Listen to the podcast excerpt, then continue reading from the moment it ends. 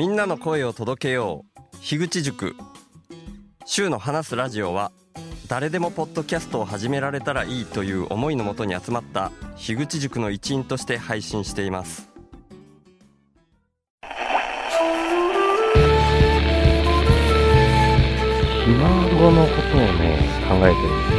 2020年12月31日、なんで、ポッドキャストの配信をするのか、古典ラジオの樋口さんの影響っていうのが、るべくお金を使わない生活をしてる、全部循環の中にいて、それに対する恩返しのような形でノートをして、急に起きてることを、小さい頃から自分事として捉えているというか、そうした観点を持てばわかると思うんで、ファンというとが、羽釜で炊いて米だけ作り始めたっていう HSS 型 HSP。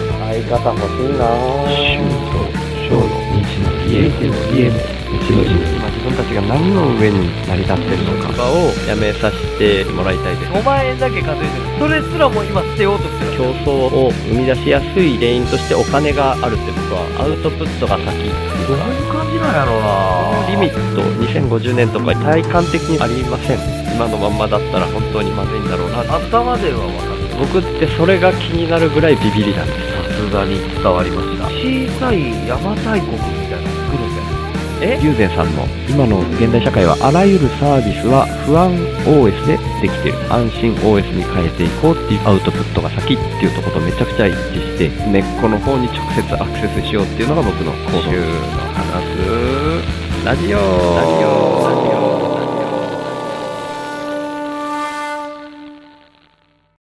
あ、ナウレコーディングになりましたね。はい。はい一応念のためローカルでも僕自分の声だけ撮ってまあ、すそうなんですね。ちょっとどうしようあ一応ですね僕どうしよう。どっちでも全然全然どっちでも大丈夫ですか？なんかはいはい準備ができてなくて。いえいえいえあの、それじゃあどういう始め、始め方しますか？えっ、と、シュウさんの、シュウ法の方からじゃ週報はねあ、はい。多分もうここ使ってますよ なるほど。そんなノリの番組そういえばそうですね。そうですね。こんな感じなんですよ。ま、まあ、それはでも、あの、あお相手がいいと言ってくださればいあ、もう全然いいい。ですよ。もう、あの、シュウ法らしくお願いしはいます。はいはい。ですね。じゃあ、僕が紹介一旦させてもらっていいですかね。ありがとうございます。お願いします。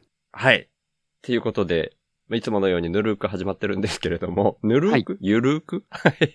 あの、ゲスト会っていうことで、はい。ケイジ君、えー、議事館を聞いてくださってる方、議事の完全人間ランドを聞いてくださってる方は、あ、ケイジ君ね、みたいになってると思うんですけど、えー、鳥取生まれ、ギターポップ育ちのケイジ君っていはいうハンドルネームで、はい。あのー、議事の完全人間ランドを経由して知り合わせてもらった、ポッドキャスト仲間っていうことで、今日はケイジ君に来ていただいてます。よろしくお願いします。はい。よろしくお願いします。鳥取生まれギターポップ育ちの刑事です。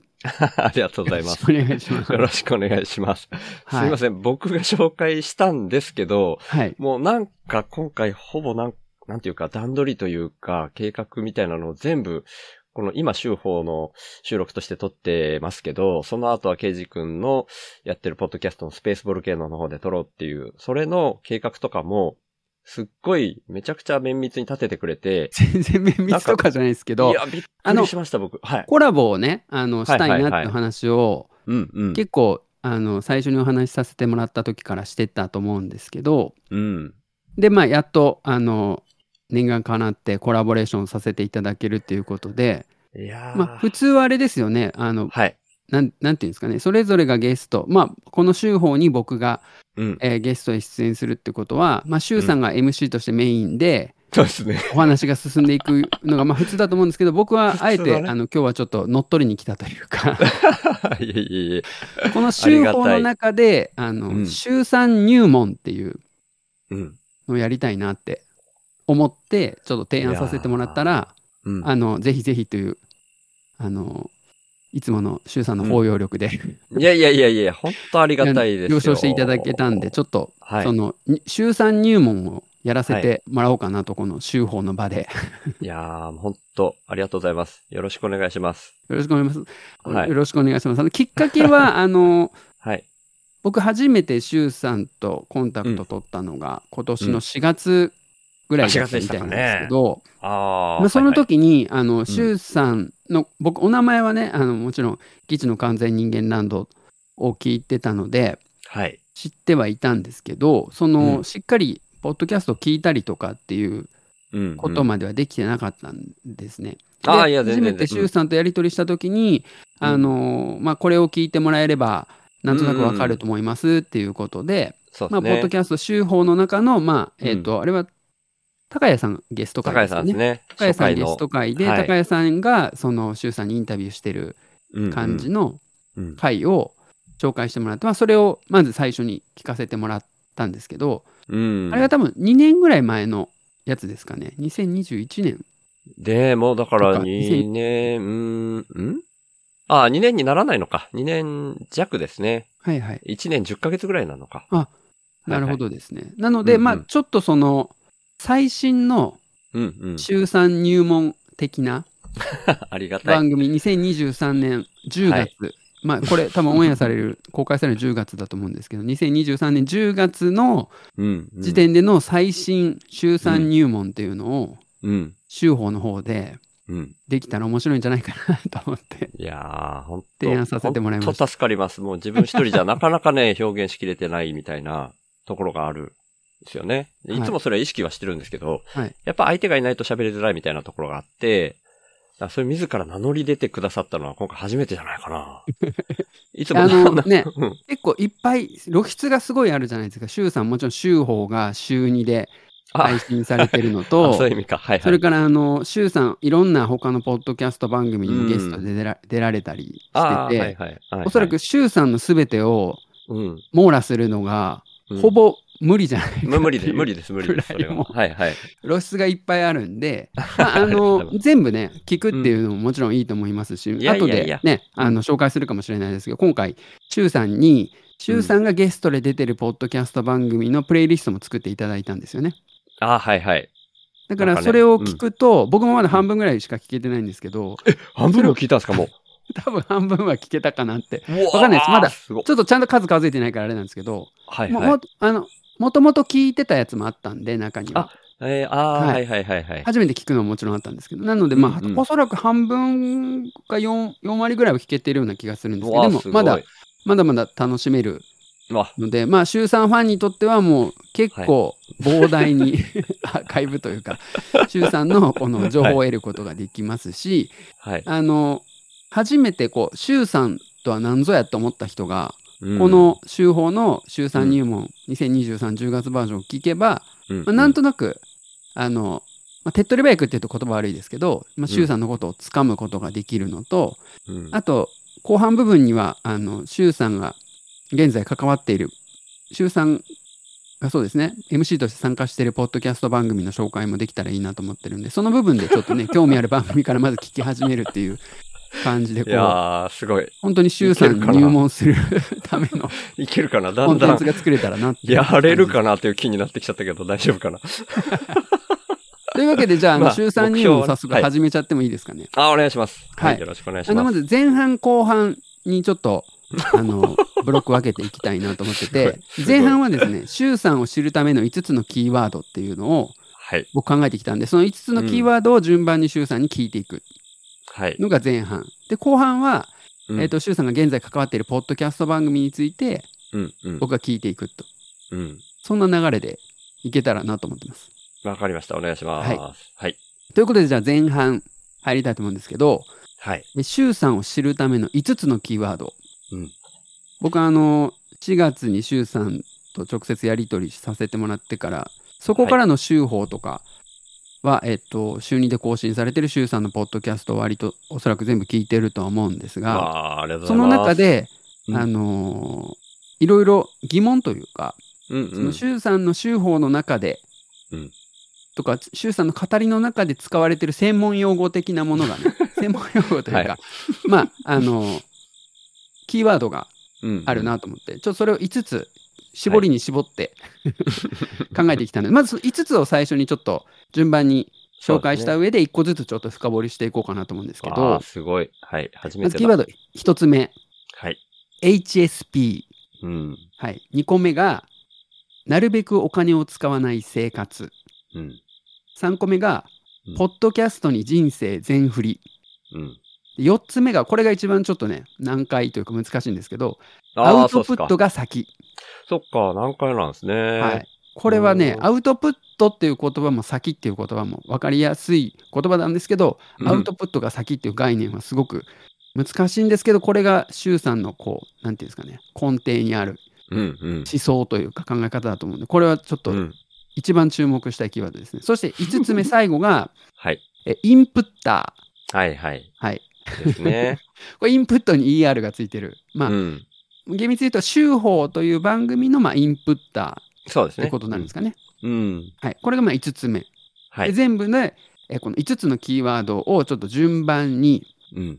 掘っていけたらなとうん。思っております。はい。はい。というわけで、順番にいきますね。まず、1個目が、うん。HSP っていうこのアルファベットはいはい3文字うん。の、まあ、専門用語で、これ、あのーどこかでですね、周さんが、えーっと、HSS 型の HSP っていうふうに。どっかでおっしゃられてて、まあ、はいはい HSP っていう、んなんていうんですか、こう特性だと思うんですけど、これって、はいはい。どういうきっかけでご自分が HSP という特性だっていうことをはいはいはいはい。たんですかね？きっかけはですね、古典ラジオコミュニティに僕がい2020年の12月に入って、で、コミュニティの中にタカチンっていう、はいあの、以前、株式会社古典の、えー取締役とかもはいされてた、才能博士っていう別名がついてたりする。はい。その人が所属していて、そのタカチンと話す機会がちょいちょいあったんですよ、当時。はい。で、そのタカチンと話して、えー、才能診断に近いようなことを僕がちょっと軽くやってもらったことがあって、その時に、あ、HSP かもしんないですね、シュウさんって言ってもらったのがきっかけですね。で、はい僕もその時に初めて知ったんですよ。HSP って何ですかみたいな感じだったんですけど、 Highly Sensitive Person の略で、いわゆる、うんと、敏感さん、ん？敏感さんだっけ？繊細さんだっけな？繊細さんかな？どっちか今急に度忘れしましたけど。はい。はい。それっていうんで、今ちょっと認知が広まってきてるかな、みたいな感じなんですけど、僕はまあ普段からビビリっていうことに言い換えたりしてるんですけど、はい。はい。まあ音とか、まあ光とかもそうだし、まあ人に対しても割とすぐビビっちゃうみたいな、敏感に反応しちゃうみたいな気質なんだなっていうことに気づいて、で、ああ、それが自分が今こういう生き方をしてるのの根っこにあったんだなっていうのに徐々に気づいていったっていうのがきっかけですね。うんうんうんうん。まあ、センシティブってよく、まあ、言ったりもしますけど、そういうんううんタイプの人って、うん僕、あの、HSS 型 HSP っていうのをネットで調べたんですよ。はいはい。ネットで調べたら、えっと、こういうふうに書いてあって、えーうん刺激を求める外交的な性格だが、傷つきやすいうんうんっ。ていうのと、もう一個が、他人の言動がいつまでも頭から離れなかったり、人混みが苦手だったり、個人差はあれど内向的で静かな環境を好みます。うんうん。HSS 型 HSP とは外部からの刺激に対して非常に敏感だけど刺激を求めずにはいられないといった矛盾を抱えた存在なのですって書いてあってですね。もうそのまんまですね。おまあまあなんてこれをちょっと面白いと言っていいのかよくわからないんですけどまあ僕はすごく面白いというか興味深いなというかはい、どんどん言ってほしいです。その、うん。矛盾を抱えた存在なのですっていうのがああなるほどなって、外部からの刺激に対して敏感なんだけど、うん。刺激を求めずにはいられないっていうところがうんうん。あなんとなくこう、周さんもそういうタイプのところありそうだな。まあ、刺激を求めずにはいられないというか、なんていうかな、えっと、すごい好奇心が旺盛っていうのと、うん、うん。まあ、なんか人のことが好きなのかなっていううん、のをすごい、周さんから感じてて、この。ネットで調べたところを読んだときに、ああ、なるほどな、そうかもなってすごい思いました。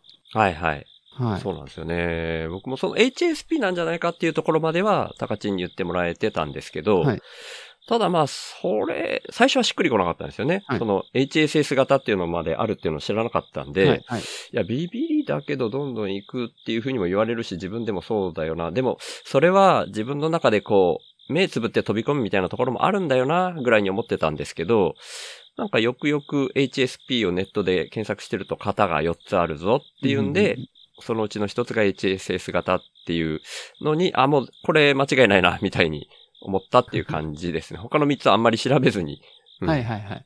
その HSS 型だろうなっていうんで、しんなるほど。ネット上での診断なんか受けれるやつ？しか受けてはいないんですけど、それで受けたら、2箇所ぐらいで受けて両方バチンとハマっちゃったから、あ、うんうんもうここれこれですね、これですね、みたいに なったっていう感じですね。なるほど。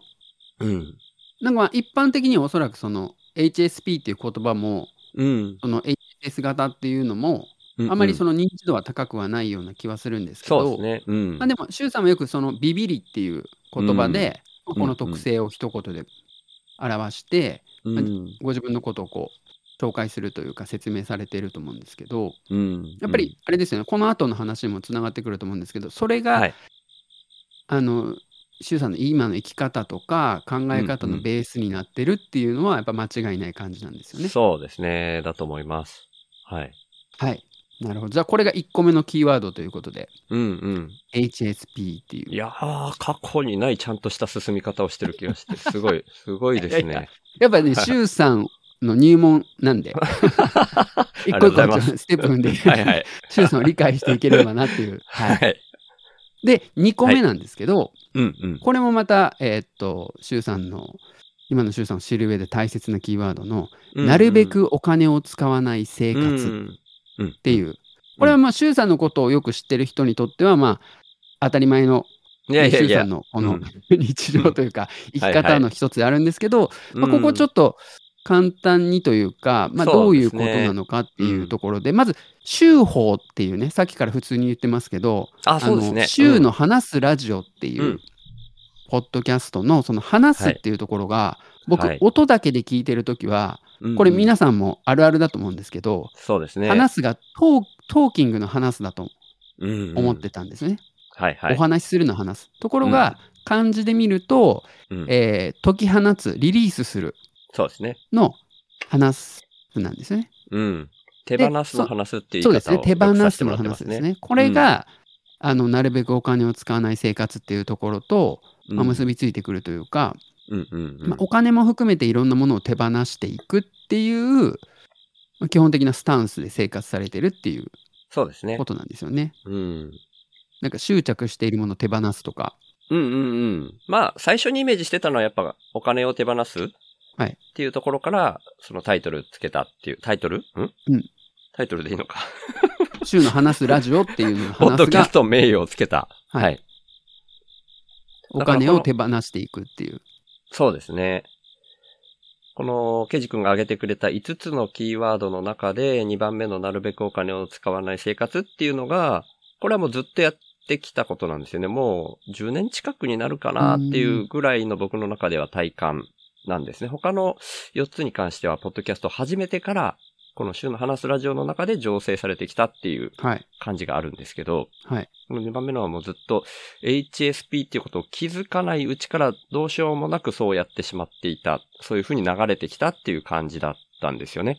うんうん。で、10年ぐらいになるかなっていう言い方今しましたけど、10年以上前ですけど、えー、関東に20年ぐらい僕住んでいて、はい。はい。で、最後の7年間ぐらいは、プログラマーをやっていて、はい。で、リーマンショック以降はすごくそこで、まあ、いわゆるブラックな状態というか、まあ、なかなか大変な状態になったんですよね。で、最終的にまあ、今その会社はないっていうような感じの、うん、潰れるような流れになっていったっていう感じがあって、なんか世の中に対する疑問っていうのは漠然とずっと持ってきてはいたんですけど、そうやって生きてたんですけど、はい。なんとかして頑張って、自分のその力でそのプログラマーとしてなんとかやりきって、その疑問みたいなのももう、その先に解消されるのかなみたいに思ってやってたんですけど、なんかニッチもサッチもいかなかったことで、もちろん自分の実力のなさかなみたいなのも思ったんですけど、なんかこれちょっと社会の形おかしくないみたいなの多分その時結構強く思った気がするんですよね。で、その、えー、関東から離れるのがその会社がほぼなくなるみたいな感じになったのがきっかけだったんですけど、地元の宮崎に帰ってきて、で、その後いろんな人の出会いがある中で、なんかこう、幸せっていうのはそんなにお金があるないにあんまり関係ないな、みたいな、ざっくり言うとそういう感じになってきて、で、こうどんどん、こう、お金がなくても幸せに感じられる方向性っていうのを惹かれたし、お金についての勉強会もやったし、っていうんで、そっちに流れていって、徐々に徐々に、そんなにビビリだから、HSP でビビリだから、急激には変えられないんですけど、好奇心旺盛でひょいひょい言っちゃうけど、うーん、そんなに劇的には変えられないっていうんで、本当に徐々に徐々にっていう感じではあったんですけど、まあ、かみさんと子供二人いる中で、その、最大限、ちょっとずつであっても、なるべくお金を使わない暮らしにっていうんで、舵を切っていってたっていうのが、その古典ラジオコミュニティとかに入る前の状態だったっていうのが、こんな感じで今回説明できてるかな。まあでもそうですね。お金を、まあ、あの、お金に対するちょっと違和感というか、まあ、うん社会の、あれですよね、構造というか、全体的に何かしら違和感があるなっていうふうに思ってたところの一つが、うんうんお金に対する違和感で、そうですね。そこから徐々にそのお金をじゃあなるべく使わずに生活できないもんかなみたいな感じで、そっちに舵を。を切ってそうですね。いった。特にあれですかね、東京から言うと地元の宮崎の方に引っ越されてから、うん。特にそっちに舵を切っていったっていうそうですね。感じですね。はい。なるほど。うん、まあ、その話が、えっと、後でまた聞くアウトプットが先みたいなところにつながってくるっていう。そうですね。感覚的にはそうかもしれない。これ結構ね、キーワードで言うと5つっていう風に、まあ僕はいも普段から喋ってるからそうなるんですけど、本当はそういう、さっきおお金を使わない生活に行ったのも徐々に徐々にみみたいなのもあるし、一個一個のきっかけは結構ちっちゃい？というか、面み、ん？ん？なんて言うんだろう。絡み合ってる。複雑に絡み合ってるっていうか、うん。それぞれがちょっと微妙な関係性だったりはするんですけど、はい。そんな中で、うん、なんとかして無理やり言語化してるみたいなところがあるんで、もちろんそれぞれ全部が絡んではいるっていう感じはするんですけど、5つとも。はい。うん。そうですね。だからかえって、おそらくはいは難しいところがあるんですよね、多分ね。そうですね。そうかもしれないですね。そうです。その通りです。うん。えでも簡単にわからないところが魅力ですよね。僕が思ってるんで当ですけど、ああ、はそはははの今、回このシュウさんとコラボさせていただくっていうことで、そのうん。いろんなゲストに出てるポッドキャストもうん。まだ半分ぐらいですけど聞かせてもらって、全部面白いんですよね。ああ、本当ですか？うわあ、だ嬉しい。だいたい、だいたいあれですもんね、そのみんなうん聞。きたいこととか、うん。気になってることはそんなにうん離れて、かけ離れてはないんですけど、おーでもなんか全部が一緒じゃないから、おーほうほうほうそのやりとりが。なるほど。それが面白いなとなるほ。ど。だから、なんていうか、簡単に分からない方がいいんだなって、やっぱり思いましたね。前もちらっとそういう話しましたけど。あ、そうでしたっけ？しましたっけ？あの、今って、そのね、なんか、うん。なんだっけ、あの、映画とかも早送りで見たりとか、うん。その。タイムパフォーマンス、タイム、えっ、と、タイパとか言って、うん。コストパフォーマンス的な感じで、タイムパフォはいあの時間がね、短くければいいみたいな傾向もうん。ありますけど、逆に長く摂取することで、うん。長い時間かけて摂取することで、こう自分の中でこう、湧き上がってくるうん。うんコンテンツもあるな、みたいに。古典ラジオとか特にそうだと思うんですけど。はいはいはい。そうですね。シュウさんに関することも、なんかそういう気がしてて。いやー、嬉しい。ただ、ただそれは、あの、なんていうんですかね、ハマってから楽しめるんであって、ハマるための入門編がやっぱいるなと思ったんですよね。確かに。確かにですねだ。から多分ね、ハマってる人大勢いて、シュウさんの周りとか、シュウホを聞いてる人は、はいはい。毎週シュウホを楽しみにしてる人はみんなシュウさんにハマってると思うんですけど、わー、そうなでもんですかね。やっぱそこまでうん。もっとハマる人増やしたいなと思った時に入門編が必要だなって思って、うわー、嬉しい。本当嬉しい。これ聞かあのそう順番になんですね今キーワード聞かせてもらってるんですけど、うんうんうん。じゃあちょっとあの次のキーワードね、移はいはいはい。りますね。うん4番目が、えーっと、あ、ごめんなさい、3番目か。3番目が、三ですねうんポッドキャストに人生全振り。うんうん。はい。ここもちょっとさっきの話に関わってくることかもしれないですけど、そうですねポッドキャストに人生全振りっていううん。ところも、うんちょっと詳しく聞いてみたいなと思うんでですすけど。ね。ちょっと、ざっくり時系列の話からしてしまうと、はい実際はですね、翔馬さんと一緒にやっている道のり、あ、それは略称だ。えー、シューとショーの未知のりへの道のりっていう別番組がありまして、はい。その中で実はこの4番のアウトプットが先っていう概念はその番組の中で、これ僕が喋ったことの中から使った単語なんですよ。ああ、なるほど。はいはいはい。はい。で、その時はまだ仕事してたんですよ、僕。はい。うん。あのー、1ヶ月に5万円だけお金が必要っていうような形で僕暮らしてるんですけど、はい。その5万円だけは稼ぐっていう形を取ってたんですね、当時はまだ。はいそれはいつ頃ですか ?2019 年ぐらい。えー、コロナ前で、すかね。に、えっ、と、ポッドキャスト始めた後なんで、あはは。2021年とかだと思います。ああれ？でもなんか今、始めた頃はまだ、うんうん、そうですね。その、アルバイトをしていたっていう。うん。はいはい。それこそ、ケイジ君にも最初に聞いてもらった高谷さんのゲスト会のはいはいはい。後ぐらいに僕仕事を辞めているんなるほど、でなる、ほど。はい。2021年、だから、ポッドキャスト始めた1年後に辞めてるわけですよね。はい。で、確か道のりで、あれ？今僕その道のりが先って言ったけど、だんだん自信なくなってきたな。これ後で違ったらごめんなさいとだけ今言っときますね。はい。はい。後でというか、後でもう一回確認はしますけど。まあでもなんか僕の今の、今の記憶、記憶って僕はまあ当てにならないと思ってるんですけど、まあ今の僕の意識ではアウトプットが先っていう概念自体はもう仕事を辞めるっていうのとは別でふわーっと湧いてきたような感覚はい。なんですね。はい。その時に考えていることを言語化しました。みたいな感じで。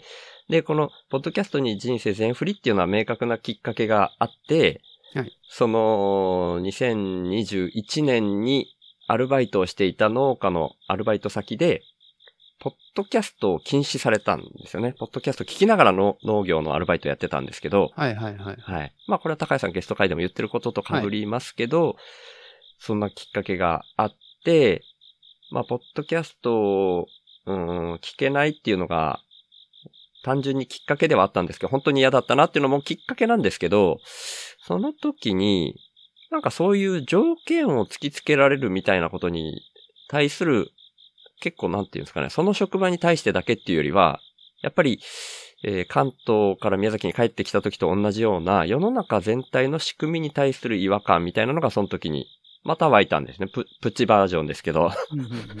で、なんかそんな条件付きでないと動かないみたいなのってどうなんだろう自然なんだっけな健全なんだっけなみたいなのを僕思ったんですよね。で、それだったら、うん、やっぱりそのアウトプットが先っていうのも頭の中にあって、確かやっぱり道のりで先に言ってた気がするんですけど、その感覚ちょっとだから話後先になっちゃいますけど、その感覚だったら、もう自分の、うん、その条件、無条件にどうしてもこういうことやってしまうみたいな、うん、才能っていう言い方、これはまあちょっと高知の影響を受けてるんですけど、高知が言う才能っていうのが、あれなんだっけな、ついついやってしまうことみたいな表現されてるんですね。はいはい。はいその僕の HSP を教えてくれた高知が、はその才能博士って言われている、うんその才能の定義として、ついついやってしまうことって言ってることとも合致するような、なんかその、うん、これをやんないとこれは開けないよって言われるから仕方なくやるみたいなのはすごく順番逆じゃないかなっていう感覚がその時にあって、じゃあやっぱりこの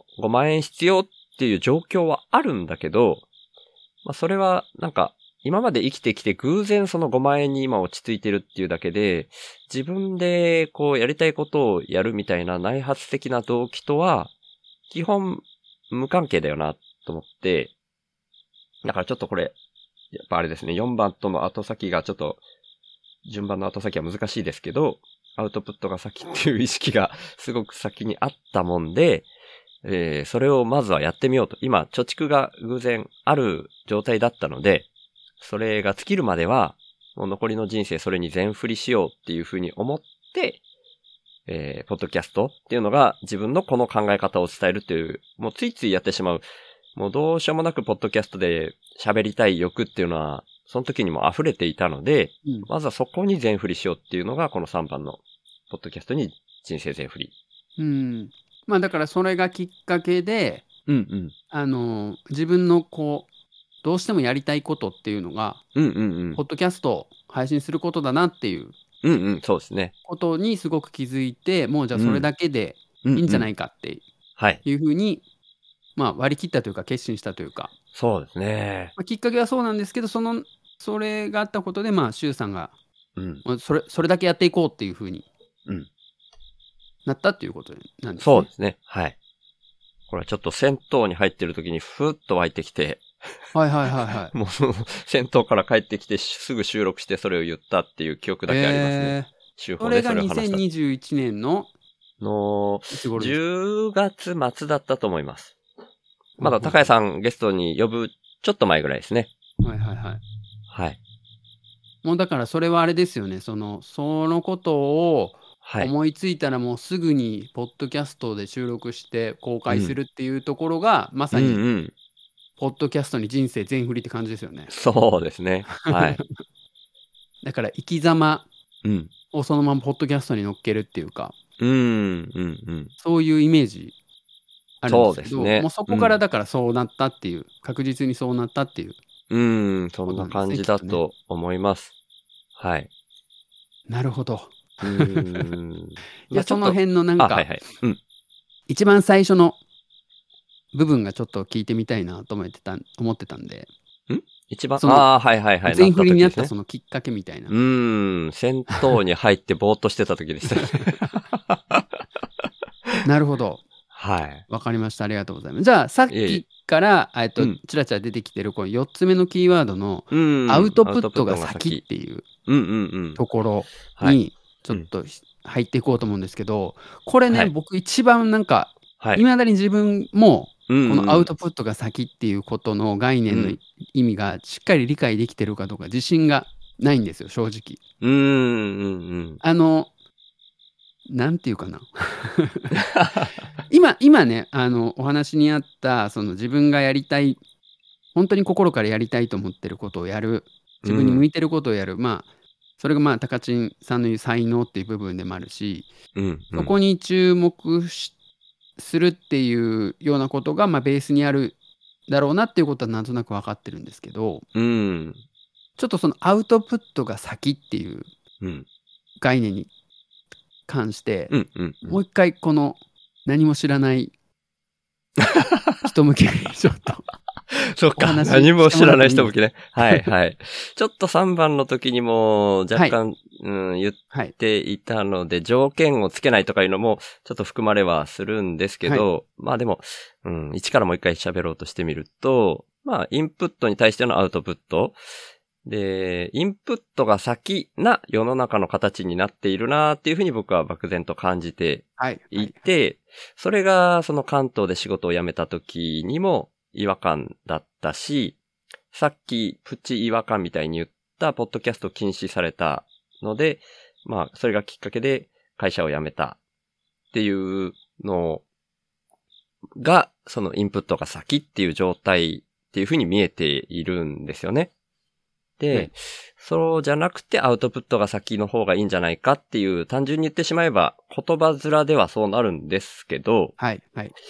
ただこれ、なんていうんですかね、この概念というか、感覚というかっていうのは、その、えー、関東から宮崎に帰ってきた後に、いろんな人と触れたり、いろんな情報、まあ、えーウェブページとかで書いてある記事だったり、ブロあブログとか、はいうんにもだいぶ影響を受けていたりして、えーっとですね、贈与経済っていう言葉とかからも、その感覚自体僕、もう前から持っていたんですよね。はい。贈与経済って僕、ちゃんと本とかは読んでいないんですけど、はい。なんか世の中が贈与で回っていくんじゃないか、交換じゃなくて贈与で回っていくんじゃないかっていうようなことを、勝手にそのタイトルだけからイメージして、あとは、いろんな人から口づてに聞く中で、やっぱりそんな感じのイメージかな、みたいに思って、勝手にそのイメージだけ自分の中に置いていたっていうのがあるんですね。はい。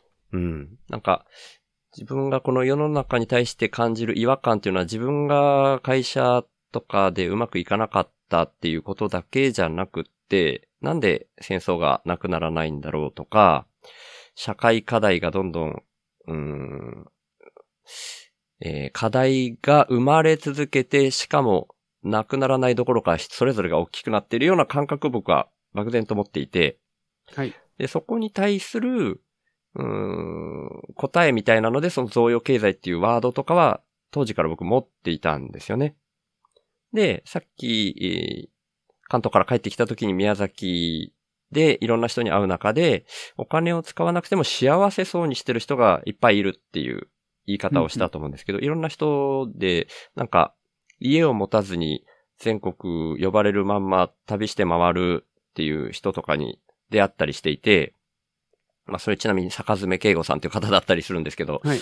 うん、そういう人の影響も受けていたりして、なんか、お金がなくて後先わからないけど、とりあえず行動を先にしてしまうと、なんだかわからないけどうまくいくよ、みたいな人は結構見て、見たり聞いたりしていたんですよね。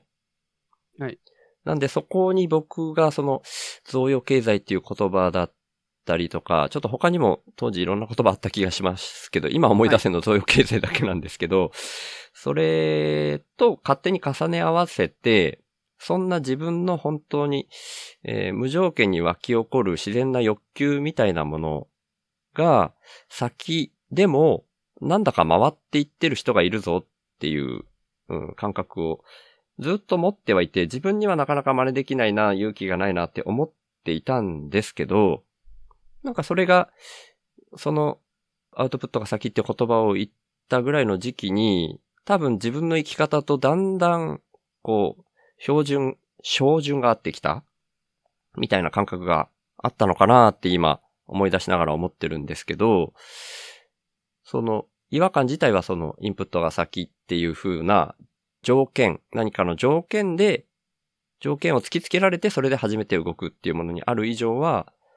さっきの3番の、ポッドキャストに人生全振りするみたいな条件のない自分の欲求だったり、楽しいと思えることに振り切ることの方が先でいいんじゃないかっていうのを、その、しょうまさんとの番組の中で言語化した。ていうのが今ざっくり、これ、長かったですけど、ざっくりした言い方これなんですね。はい。ちょっとねで、あの、はいはい僕なりに整理あ、はいはい、お願いします。らいたいんですけど、お願いします。はえっい。と、まず、あの、まあ、周さんのその週報を聞いてると、うんうん。最後その、エンドロール的に、毎回周さんが、はいはい。あの、はい。周さんのその思ってることを、うんうんうん。まあ、あの、一人語り的にこう、エンドロールで語っていくはい。パートあるじゃないですか。いいですね。エンドロールっていう表現。僕はあれエンドロールだと思ってるんですけど、これから使わせてもらいます。はいはい、ありがとうございます。そでその後にその、えっと、スポンサーの人たちの読み上げをしていくっていう流れ毎回あるじゃないですか。ではいはいその中であの、まあ、今回そのキーワード4つ目はアウトプットが先っていうキーワードなんですけど、うん周さんは今の世の中はインプットが先っていう構図になってるっていうことをそのエンドロールの中でおっしゃられててはいはい。でまあえっ、と今もいろいろ出てきたその、まああのえっとエンドロールでおっしゃられてるのがうん。えーインプットされないと自分からもアウトプットを出さないっていうような交換条件換的な世の中になってるっていう、うんうん。そのそれがまあ周さんの言葉で言うインプットが先の世の中、なんか交換条件、だけど今言った贈与経済とかってそのなんていうんですか見返りとかがなくて、うん。まあ、与えるみたいな、うん。これも勝手なうん。あの、あれなんですけど、えーまあ、物々交換とか何かしてもらうからこっちがしてあげるとかじゃなくて、そういう見返りを求めない、うんうん。えー善意のその与えるうん。ので世の中が回っていくみたいな、僕もざっくりしか理解できてない、うん。あれなんですけど、まあ、その多分贈与経済っていうのは、その周さんの言ってるインプットが先にあって、交換、それと交換して、トこっちインプットがあるからそれと交換でアウトプットを出すみたいなことではない。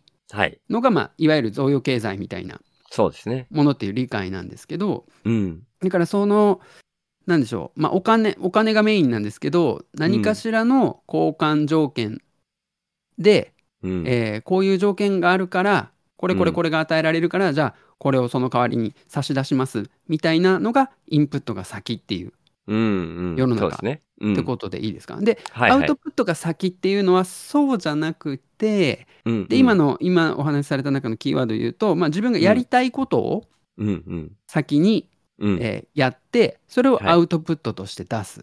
うんうん。でみんながそれをしていくことによってうん。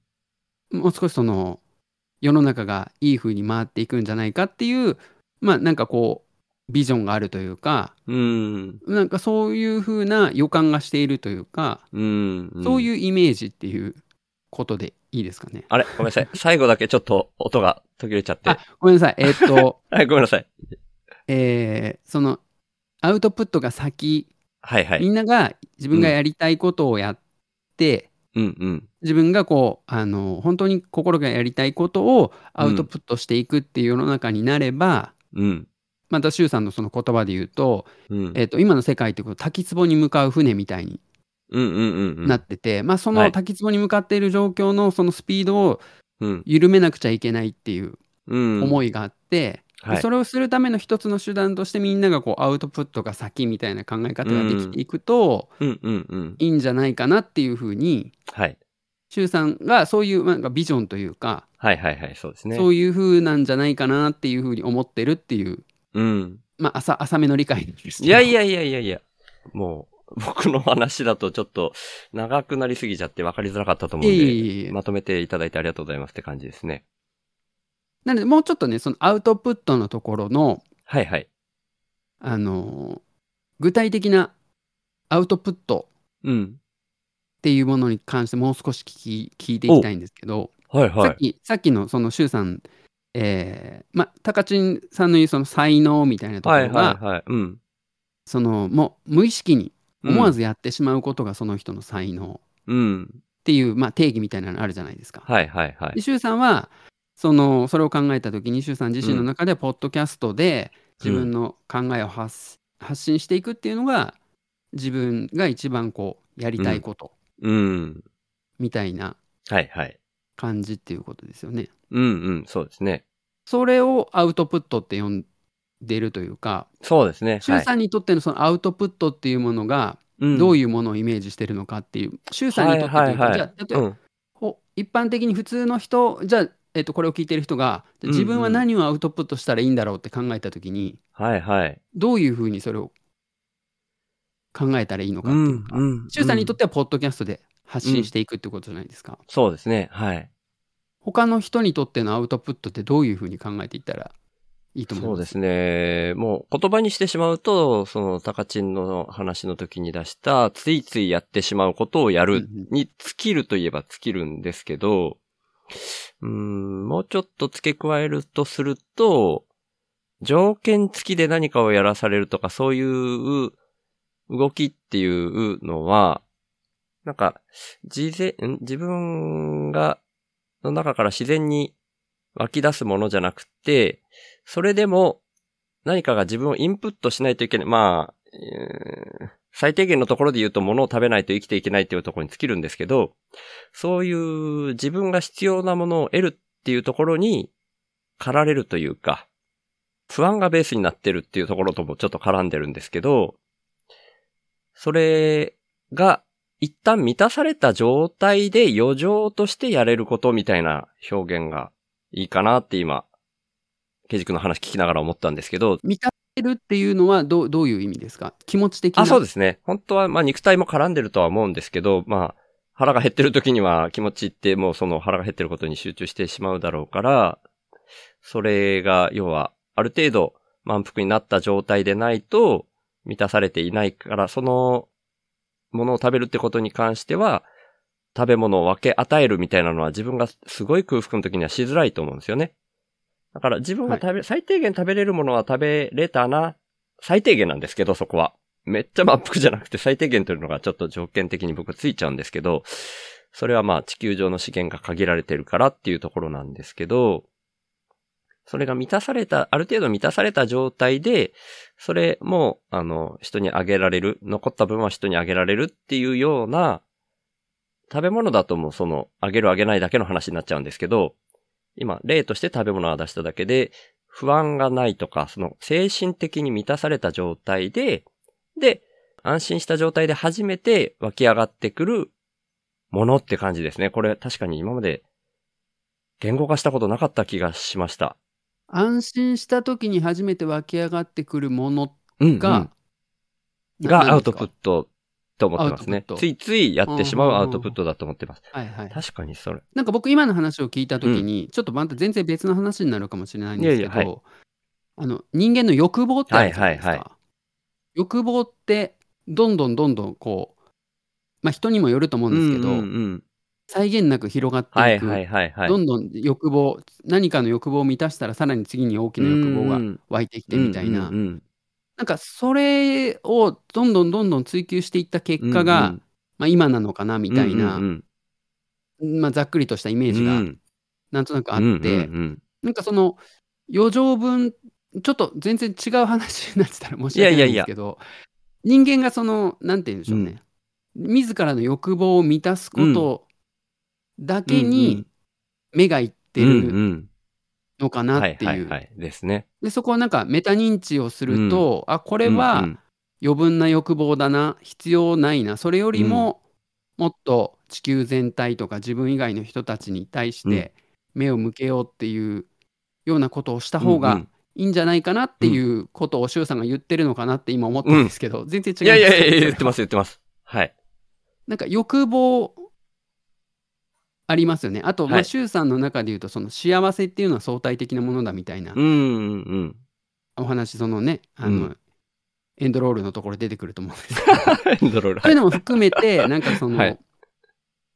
なんでしょうね、欲を出しすぎることが、うんうん。あの、滝壺に向かう原因の一つかなって、なんとなく僕は勝手に思ってて、うんうん。そのアウトプットが先の世の中っていうのは、うんうん。その欲望に対しての、うんなんかメタ認知がしっかりみんなができてて、うんこれ以上この自分の欲望をうん。満たすとか増やしていくことは。人類全体にとって良くないぞとか地球地球にとって良くないぞっていうふうにうんみんなが思えた思えるっていうことが前提条件になってるような気がうんうん。なんとなくしたんですよね、今ですね。いや、だから。今話を聞いてはいは思いましたいはい。はいいやいや、ありがとうございます。だから伝わらない、伝わりづらいんだなっていうのが今、新しく気づけたことが今日多いですね。ありがとうございます。あそうですかうん。ついついやってしまうこととか、アウトプットが先っていうことだけで言うと、それがどんな状態でとか、周りが見えてる見えてないとか、そういうところが、うーん、抜け落ちた状態でそれだけ伝わっちゃっても意味がないんだなってことが分かりました、今。だから本当にそこの説明だけをしていても、今回、まあ5つのキーワードっていうことで、本当あくまでキーワードとしてはこれになるんですけど、はい。はい。はい。その中に僕の中で他のいろんな要素と絡み合っていて、それを全部含んだ状態で、えーみんなでうまく回していこうよみたいなのを言いたいっていうのが多分週の話すラジオなんだなって思そううんですね。だからその、今喋ってる4番のアウトプットが先っていうところで言うと、さっき言ったみたいな満たされた状態っていうところもあるし、周りが見えている、さっきケイジ君が言ってくれたメタ認知っていうのが、まあ、なかなか人によってできるできないの差もあるかもしれないけど、ある程度そういう、うん、人とうまくやっていかないとうまくいかないよねみたいなことも経験の中で身についた状態っていうのの方がい いい気がしてきましたね。方がいいみたいなの言うとなんか急に漠然とした話になりますけど、いずれはそうなるっていうところを見越したアウトプットが先かもしれないですね。いずれはそうなるっていうのはああ、ごめんなさいね。はい。人間関係うん。でのそのうん。お互いなんていうんですかね、うんメタ認知お互いのことがうん。なん 僕うまくうまく言語化できないですねいや、ごめんなさい。あの、うんはいうん。おお互いのことが分かってないといけないっていうことですよねそれなんていうんああ、ですかねそうそうそうそう。それそのうんアウトプットが先っていう、まあ、うんが概念だとしてそれをそれぞれがうん。理解した上でっていうそうですね。なんか、そうよっていう言い方だったら、そこが包含されてるから伝わりやすいのかなって思うんですけど、まあ人に分け与えるっていうことだと思うんで、贈与だったら最初から伝わりやすい気がするけど、アウトプットが先っていうだけで言うとそれが足りていなくて、ただ僕のイメージとしては、自分のついついやってしまうことをやっているうちに、あ、これ自分だけの欲望に振り切りすぎると、周りの人との関係性がうまくいかないぞっていうところも含めて、最終的には学んでいくっていうイメージ持ってるんですよ。うん、うん、うん、うん。だからそれがさっき途中で言った、ちょっと表現どういう言い方したか忘れましたけど、いずれはそうなっていくって言い方僕しましたっけ？はい。はい。そうか、欲望、あ、なるほど、そっか。だから自分、そうですね。うんその、自分に向いてることというか、自分がやりたいことをやるっていうことは、うん。ある種、その自分の、そういう意味での欲望うんうん。を満たしてるっていうことになりますもんね。そだからそれを満たすことだけ考えてたら、またちょっとおかしなことになるっていうう。うん。ことではありますよね。はい。で、経験していくうちに、その欲望っていうのも、多分複数いろんなもん同時に抱えてる気がするんですよね。はいはいはい。なるほど、そうですそのね。中で勝手に自分でバランス取ってってやるようになると思ってるんで、まあ、ある意味その、満たされた状態っていう条件だけはついちゃう、条件というか、うん。あ、でも満たされる状態になるのにも、あれか。あ、ごめんなさい。ちょっと、それちょっと違いますね。ごめんなさい。インプット、インプットすることになっちゃうから満たされるまでは。うん 満たされた状態からは僕、インプットがアウトプットに切り替わるみたいに思ってるんだなっていうのを今初めて気づきました。うん。インプットがアウトプットに切り替わる。はい。ごめんなさい。その空腹をちょっと今イメージして喋っちゃったんですけど、うん空腹が満たされてないと、その目の前にあるパンとかを人に分け与えられないだろうなってイメージしながら、そのパンを自分の空腹が満たされるまで食べているっていうのは自分にとってはインプットだと思うんですよ。はいはい。でもそのパンを分け与えられるっていうのはそれアウトプットになるなと思ったので、はい。やっぱりアウトプットが先っていうのは満たされた状態で出るもの。先っていう言葉を使ってるんですけど、満たされた っていう状態で初めて出るものではあるんですよね。はい。うん。だから、そこが多分めちゃくちゃ今の世の中の形とも合致してないし、みんなの直感に反するからアウトプットが先って分かりづらい と思ったんですよ。インプット先でしょって多分みんな思う。で、実際そうなんですけど、はい。あえて意識したいよねっていう言葉だと思うんですね、これ僕の中で。うん、うん、うん、最低限のところでも満足させちゃって、さっき途中でケイジ君が言ったみたいな欲望っていうものが、うん、どんどん膨れ上がっていく。それを自分のインプットに向けるんじゃなくて、最低限が満たされたら、もうアウトプットにしていこうよっていうイメージなのかもしれないって思いました。うん。うん、うん、うん。なるほどですね。うん。難しいですね。まあ、難しいねっていうのは、その、やっぱアウトプットが先っていう言葉からなかなかうん、うん。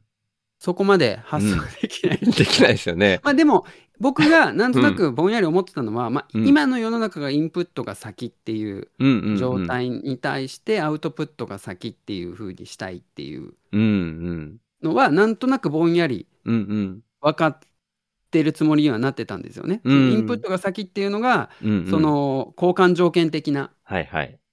ものにはなってるんだけど、うん。そこをちょっと立ち止まって考えた時にそうじゃなくてもうん。いいんじゃないのっていううん問題提起というか、はい。そういう意味には受け取ってはいたんですよ。うん、うん。ただやっぱ今の話を聞くとうん。難しいなって。うん。そうですね。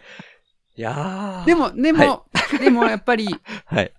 この話をする前よりはなんとなくつかめた気はしてるんですけど。僕やっぱりね、あの、簡単に分かっちゃダメだなって思いましたね。そう、そうですね。周さん入門として、はい。あの、なるべく簡単、簡単にっていうか、これを聞けば周さんのことが分かるうんようにしたいと思ったんですけど。アウトプットが先っていう概念に関しては、簡単には分かんないですね。でも分からなくていい,、分かんないいいのかもしれない。なるほど。はい。もしかしたら、周さんの中でもうんうん100%うん。うん。納得いく言語化ができてない。できてない。かもしれないし今気づいてすらいなかったことに気づきましたからね。でも、こうやって、このキーワードをもとにいろんな人と対話を続けていく中で、うんうんなんかその、なんでしょう、えーより理想の形に近づいていったりとか。いつかそれが言語化できて、うんうん。その時にはもっと多くの人にその考えがうん。もっと浸透しやすくなるっていううんのであれば。わからないまま、うん こう議論を続けていくっていうのはめちゃくちゃ価値がありますよね。そうです。ありがとうございます。いや、でも ダ本当いやいや、本当その通りだと思います。自分では意識できてなかった。はい、いケイジ君半端ないですね。やいや、そんなことないです。僕も全然ちょったとこの途中からなんかこれ、うん。僕、ダメだったかいやいやいや全然全然。全然全然ですよ。僕、役に立ててないなって思ってたんですけど、いやいやいや役に立ててないから、ちょっとこれからみんなで一緒に考えていきましょうっていう オチに持ってたんですけど。いやいやいやいやいやいやいそうそう、え、そうなんだ。いや、僕はいすごいと思いましたよ、今いえいえ、とんでもないです。でもまあまあ、うんあの、本当に、あの、あの、なんていうんですかね、言い訳じゃないですけど、日。うんうん。でも本当に、やっぱ考えていき続けたいなっていう気がしますね、本当に。うんうんアウトプットが先っていう、うん。周さんのこのキーワード、うんうん。上げてくれてるキーワードをみんなが考えていくことで、うんうんやっぱその滝壺に向かっていく船のスピードをうん。うんうん。下げていくというか、うんうんうん。にまあ、つながる気はすごい。しますねうんうんうん。は本当はね、本当は。僕、周さんと話したいこといっぱいあるんですけど、その戦争のこととかね。ああ、はいはいはい。でもまあ、はいちょっと今日は、うんうんうん。今日はちょっとね、もう時間もあれなんで、ですねちょっとまたいろいろと、ね、おすげえできたらいいなと思って。タイムキープしながら今喋ってくれてるって感じましたよ。ええええすごい、ええすごい。うん。僕全然考えてなかった。とじゃあ、あの、一旦こう、アウトプットが先にはいはいここで一旦終わって、じゃあ最後のキーワード、はい。インプッターっていう、はい。週報、はいはい。週の話すラジオのインプッター、うんうんインプッターっていううん。あの人たちがいるんですけどね、うん、まあそうですね。ちょっとインプッターに関してちょっと説明してもらってもいいですか、はい、ありがとうございます。これも経緯から行かせてもらうと、この4つ目までっていうのは、もうやってしまおうっていうんで、もう実際に動き始めちゃったっていう感じだったんですけど、だから要は仕事を辞めるっていうことだけはもう確定させちゃったっていう状態で、ただそれが、今、ケイジ君と話してても分かったように、めっちゃくちゃこう、伝わらないだろうなっていうことだけは僕も自覚してたんですよ。はい。自分でもそこまでくっきりしていない。でもなんか漠然とそうに違いないとは、心の中心のところで思ってるみたいな状況だったんですよね。で、それが、僕がアウトプットが先に振り切ったとして、残りの人生それに全振りとは言ってるけど、貯蓄の額が決まっていて、単純計算で5万円で、えー毎月減っていくって考えたら、残りの寿命を何年と捉えるかによるけど、明らかに貯蓄の方が早く尽きることだけはやっぱビビりだし、イメージできちゃったんですよね。はい。だからそれに対して、もう本当に完全に手放す。本当はできたらそれが一番いいんですけど、自らそれを活動として、なんていうんですかね、お金を、まあまあ、そのインプットっていうのはお金、ほぼ、ほぼ大体お金お金じゃなくて物でも実際はいいんですけど、それを得るための動きっていうのを自分がしなくても、この動きをやっていく僕を応援してくれるっていうような気持ちがあれば、それを僕がスポンサーとして、これはもう完全に、形としてはギチの完全人間ランドのサルマネなんですけど、はい、はい。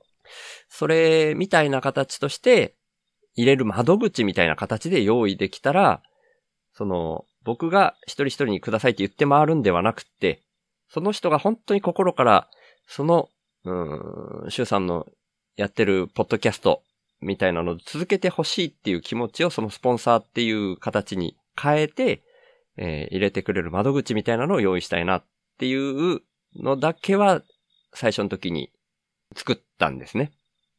それが月額サブスクで100円以上という形で、用意させてもらっているっていうのがインプターですね。なんで、これはただ、え月額サブスクっていう形でストライプっていうシステムを使っているので、え誤解されやすいんですけど、寄付とかクラウドファンディングではなくて、あくまでスポンサーなんですね。形としては。ただそのスポンサーをしていただくときにどんな気持ちを乗せていただくかはご自由ですっていう形にしてます。はい。こんなんで説明。はい。簡単に言うと、その、シュウさんのポッドキャストのスポンサはい。ーがインプッターっていうそうですね。ことですよね。はい。スポンサーっていう言葉でも全然良かったんですけど、これは確か誰、翔馬さんかなとか、翔馬さん以外の人も同時に言ってくれてたかわかんないんですけど、そのし週の話すラジオオリジナルのなんかそういうはいはいはい。名前があったらいいよねっていうことを言ってくださる方が確か何人か同時にいた気がしていて、その中で、その、さっきも別番組を一緒にやってるって言った翔馬さんがいろんな候補をこう作ってくれたんですよね。おー、そなるほど。その中にこのインプッターっていうのがあって、で、まあ、アウトプットが先に対して、週はアウトプットが先に全振りしているから、その週が最低限生き延びていくために、アウトプットだけ出ていってる状態だから、インプット的な意味合いを込めてスポンサーをするっていう意味でインプッターはい。っていう名前をつけてくれ、あの、候補として挙げてくれたっていうふうに僕は認識してるんですけど、それ、あ、面白いなと思ってインプッターを採用させてもらったっていう、そういうなるほど経緯ですね。はい。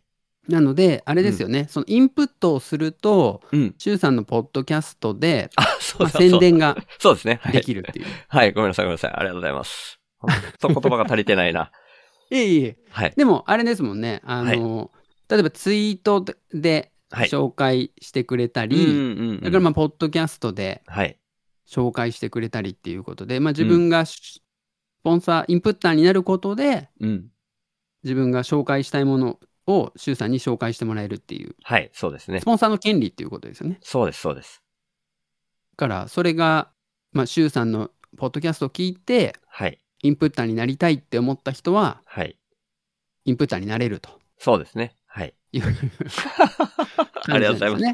はい、はいありがとうございますいや、。だからこれ結構、あの、まあ、議知の完全人間なんとか、まあ、オリジナルかもしれないですけど、まあ、すごい僕これ面白いなって思ってて、えなん、なんて言ったらいいんですかね、その、はいこれは議知官の、えーっと、リスナーのことを人間って呼びますよね。はいはいはい人間の方も誰か言ってたと思うんですけど、ー、ほうほななんかすごいそれがた楽しいんですよね、インプットというか、まあ、スポンサーになることが。う。えー、誰ですかそれ言ってたの？いや、誰か、誰か、いや、でも僕も楽しいと思うんですけど、誰かもそれが楽しいって言ってて、例えば、あちょっとち、またあの、なん、なん、えっと、YouTube、YouTuber の人たちが YouTube のライブとかで、はいはい。あの、スパチャっていうのありますよね。はいはいはいはい。うんうん。あの、まあ、投げ銭とか言われるやつですけど、うんうんうん結構そういう配信文化の中で生まれてきたうん投げ銭っていうシステムがあって、若い子結構してたりするんと思うんですけど、まあ、まあ、うんそれに近いイメージもあって、はい。なんかその、うーん、まあ、お金が絡んでるから、なんかそれを単純に無邪気に楽しいって言ってしまうのはどうどうなんだろうっていう考え方もあるかもしれないんですけど。なんか新たにこう、なんていうんですかね、その、うん。無料のサービスで、あの、楽しめてるからこそ、うん。課金できる喜びみたいなのあるあるんじゃないかなみたいな、なんとなくぼんやり思ってて。へえ。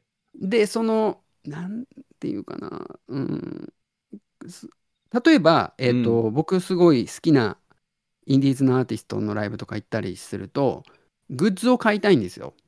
うん。はいそれは、はい。そのグッズ自体がすごい欲しいっていうのも、もちろん、その T シャツが可愛いとか、バッグが可愛いとか、ステッカーが可愛いとか、うん。それを自分のものにしたいっていう、まあ、欲求で、はいそれを買うっていうのももちろんあるんですけど、うん。なんかその、応援の意味での課金みたいな。うんうんうん。まあ、推し活っていう言葉も今あるじゃないですか。はいはいはいはい。この自分が好きだっていうのの表明としてはい。課金するっていううん。この令和の楽しみ方の一つみたいななるほど。のもある気もするしうーん。ただそのメールを送ったりメッセージを送ったりするところにうん。その課金が結びついてなおかつそれでうん。なんか宣伝してもらえることでそこに参加できるみたいなうん。うん。喜びみたいなのがはいはいはい。あってうん僕はなんかね楽しい単純に楽しいなっていう。ふうに思ってるんですよはいはいはい。だからすごいそれがあのあるのって楽しいなって。でしかもそのこれね、あの僕何度も言ってますけど週報のそのうん。エンドロールのところで エンドロール笑っちゃうな。全てのそのはい。あのクレジエンドクレジットされてるわけじゃないですか言葉で周さんのそう声でですスポねンサーの方の読み上げあるじゃないですか、はいはいはい。あれも本当すごいなと思ってすごい？あれ、議地間でもやってますけど、議地間より多く、多いですよね、多分、週さんのスポンサーのあ数の。ただですね、あれは、僕は、あの、あれなんですよ。まあ、性格上そうしちゃってるっていうのがあるんですけど、本来、その週報インプッターっていうのは月額サブスクのはいインプットっていうことで、その、それを入れてくれた方を、えー、スポンサードしてくれたインプッターっていうふうに扱うっていうふうに始まったんですけど、はい。始まって直後ぐらいかなに、Amazon 欲しいものリストを公開してほしいっていうのを言われて、はいはい。で公開し始めたんですね。はい。で、それでいただいたのも、やっぱり僕は勝手にインプットだと自分の中ではこれはもう紛れもないインプットだっていうふうにはい。思って、その方も同様の読み上げ方をし始めたんですよ。だから、最後に、まあ何十人、まだまだ100人超えてないと思うんですけど、の名前読み上げてますけど、あれは初回から今まで、いや初回っていうのは週の話すラジオの初回じゃなくて、僕がこのインプッターっていう仕組みを作って始めた後から今までに至るまで一回でも、その単発であっても、はい。スポンサード、インプットをしてくれた方は全員読み上げ続けてるんですよ。だからそうですね、僕も単発しかやってないですけど、刑事君って入ってる。そうそうそう。それはだから、別に読み上げるのはおいいですかっていうのだけは最初に許可いただいてるんで、はい。はい。何回以上読み上げちゃダメですって言われたことないから、もう勝手に僕がその感謝の気持ちを伝え続けたいっていう思いがあるから、まあ本当は一番嬉しいのは月額サブスクで、えースポンサード、インプットしてくれてる、くれるのが一番嬉しいっていうのはちょいちょい言っちゃうんですけど、まあでもやっぱり、それぞれ事情もある中で、単発であってもインプットしてくださるっていうのはめちゃくちゃ僕にとっては嬉しいので、同様に読み上げるっていうのをずっと続けてるから、あの人数になっちゃってるっていう感じですね。なるほど。はい。いや、あれがね、なんかね、感動的なんですよね。えー、本当ですか？ちょっと増えすぎて、あの、毎回こんな全部言っても、あれかな、ちょっと聞き心地悪いかなと思いながら、でも、どうしても自分の中ではそこで差をつけたくないっていうのが勝っちゃって。でもあれは録音じゃなくて、毎回生で、そうですね、はい。あれですよね。うんだからそれがすごい、その、例えば、直近のやつだと、うん大阪オフ会はいはいはい。の話の時、あの、はい。あれはあれですか、大阪、えなんだっけな、その時、大阪オフ会用の、はいその回で紹介したやつかな、その人の名前だけ強く読むみたいな。あ、そうですね。はい。だから、毎回違うエンドクレジット、毎回それ用のエンドクレジットがそうですね。うん。最高だなと思って聞いおてまー本当ですか？嬉しい。いやー、はいめちゃくちゃ嬉しいですね。す。いやいやいや、いや、本当でもい、あれはね、インプッターの人たちみんな喜んでるっていうか、嬉しいと思ってますよ、多分。あれが、だから生で毎回やってもらってるから、ああ、はいはい。まあ、やばいなと思って。ま、毎回ではないないんですけどね。読み上げるときと読み上げないときとあるんですけど、はいはいはいはい。そういうインプットいただいたタイミングっていうのは大体読む、はいほほぼ、ほぼ9割読んでると思うんですけど、はい。そうですよね。なんで、うまあ、インプッターっていうのが、うんうんまあ、そういうものだっていう。そうですね。はい。はい。これで、あの、今、5つのキーワード、いやちょっと結構、結構長くかかっちゃって、1時間以上かかっちゃってい申し訳なかったんですけー、ど。でももう、いや、僕の予想よりはだいぶ早くいけました。あうん。いや、僕ね、まあほんと、うんうん、ごめんなさい。前半はまあ、これで5つのキーワードで、とりあえず、あの、入門編ということで、周さんのことをこれで1時間聞いてもらったら、なんとなくうんうん。分かってもらえたかな。あの、分からないところも増えたところはあるとは思いますが、いやいやいやなんとなくその5つのキーワードに関しては、うんうんうん。これでまあ、週報次に聞くときに、ハテナが少なくなるっていういやー、嬉しい。感じですね。うんうん。本当ありがとうございます。で次、後半、はい早速入っていきたいと思うんですけど、次回へ続く。